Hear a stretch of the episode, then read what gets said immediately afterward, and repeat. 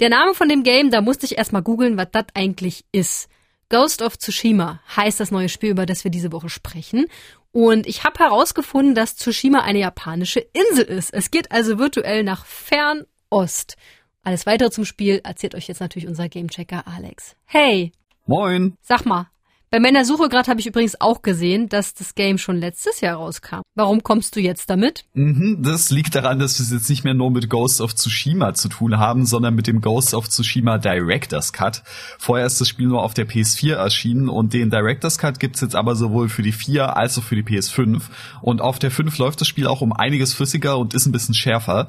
Das Wichtigste ist aber wohl der neue Bonusinhalt Iki Island und ich kann gleich zu Beginn sagen, dass alles, was ich jetzt über das Hausspiel erzähle, auch auf die neue namensgebende Insel Iki zutrifft. Im Wesentlichen ist es nämlich more of the same, was für viele SpielerInnen aber sicher was Positives ist. Na gut, wenn das so ist, erzähl uns doch erstmal, worum es im Hauptspiel geht. Also das Spiel hat einen historischen Kontext, nämlich die Invasion des mongolischen Heers in Japan im Jahre 1274. Wir schlüpfen dabei in die Rolle von Jin Sakai. Der ist ein Samurai und will seine Heimatinsel Tsushima natürlich verteidigen und blickt dabei direkt zu Anfang des Spiels dem Tod ins Auge. Das Mongolenreich überfällt unsere Heimat. Wir sind 80 Samurai gegen eine Armee. Heute sterbe ich für mein Volk. Samurai! Wollt ihr aufgeben? Ehrlose Feiglinge verdienen keine Gnade. Für Tsushima! Angriff! Jin überlebt das Gemetzel aber ganz knapp und muss sich jetzt natürlich überlegen, wie er die Insel wieder zurückerobern kann. Okay, das klingt aber nach einer ziemlich fetten Aufgabe für nur einen Typen, oder? Absolut. Also Jin ist zwar ein echt krasser Schwertkämpfer, aber eine ganze Armee besiegst du natürlich nicht mal eben so. Und deswegen muss er sich früher oder später auch damit anfreunden, versteckt und aus dem Hinterhalt zu agieren. Das bringt ihn aber in Zwist mit seinem Samurai-Kodex, der natürlich besagt, dass er sich dem Gegner ehrenvoll im offenen Kampf zu stellen hat. Wenn wir kämpfen, greifen wir den Feind frontal an. Und wenn wir ihn dann töten, schauen wir ihm in die Augen. Mit Mut und Respekt. Das macht uns zu Samurai. Nur ein Feigling schlägt aus dem Schatten zu. Oft habe ich selber die Wahl, ob ich eher schleichen will oder mich den Gegner so stelle. Das Kampfsystem gefällt mir auch richtig gut, weil es voll in die Samurai-Fantasie von schnellen Klingwechseln reinspielt, bei dem schon ein paar wenige Treffer tödlich sein können.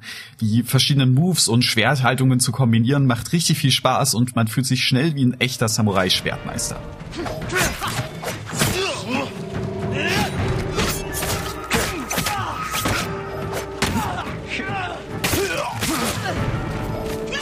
Ist aber auch natürlich eine sehr blutige Angelegenheit und das Spiel hält sich mit der Gewalt nicht gerade zurück. Okay, klingt brutal, aber ist es auch gut? Auf jeden. Das Spiel ist auch wirklich absurd schön. Man hat hier echt so Gemetzel inmitten von den malerischsten asiatischen Postkartenpanoramen. Aber wo wir gerade bei der Spielwelt sind, ich find's auch ein bisschen schade, dass sich viele der Sachen, die man da machen kann, auch recht schnell dann wiederholen. Das erste Mal einem Fuchs in einem geheimen Schrein zu folgen, sich in einer heißen Quelle zu baden oder einen Haiku zu dichten, ist richtig toll und atmosphärisch. Aber wenn ich die mehr oder weniger gleichen Sachen noch 20 Mal an einer anderen Stelle in Tsushima erledige, dann wirken die eher wie Spielelemente und dieses ganze coole Setting, das blättert so ein bisschen ab wie eine Tapete. Das Problem haben für mich aber auch viele andere Spiele dieser Art, wie Assassin's Creed oder Far Cry. Nichtsdestotrotz ist die Tapete aber so schön, dass ich trotzdem viel Spaß beim Erkunden von Tsushima hab. Ist also eher Meckern auf hohem Niveau. Mhm. Also wenn man irgendwas für das Setting mit Samurai und historischem Japan übrig hat oder einfach nur auf epische Open-World-Action steht, ist man hier absolut an der richtigen Adresse. Alles klar, danke Alex. Den Director's Cut von Ghost of Tsushima kriegt ihr auf der PS4 für 70 und auf der PS5 für 80 Euro.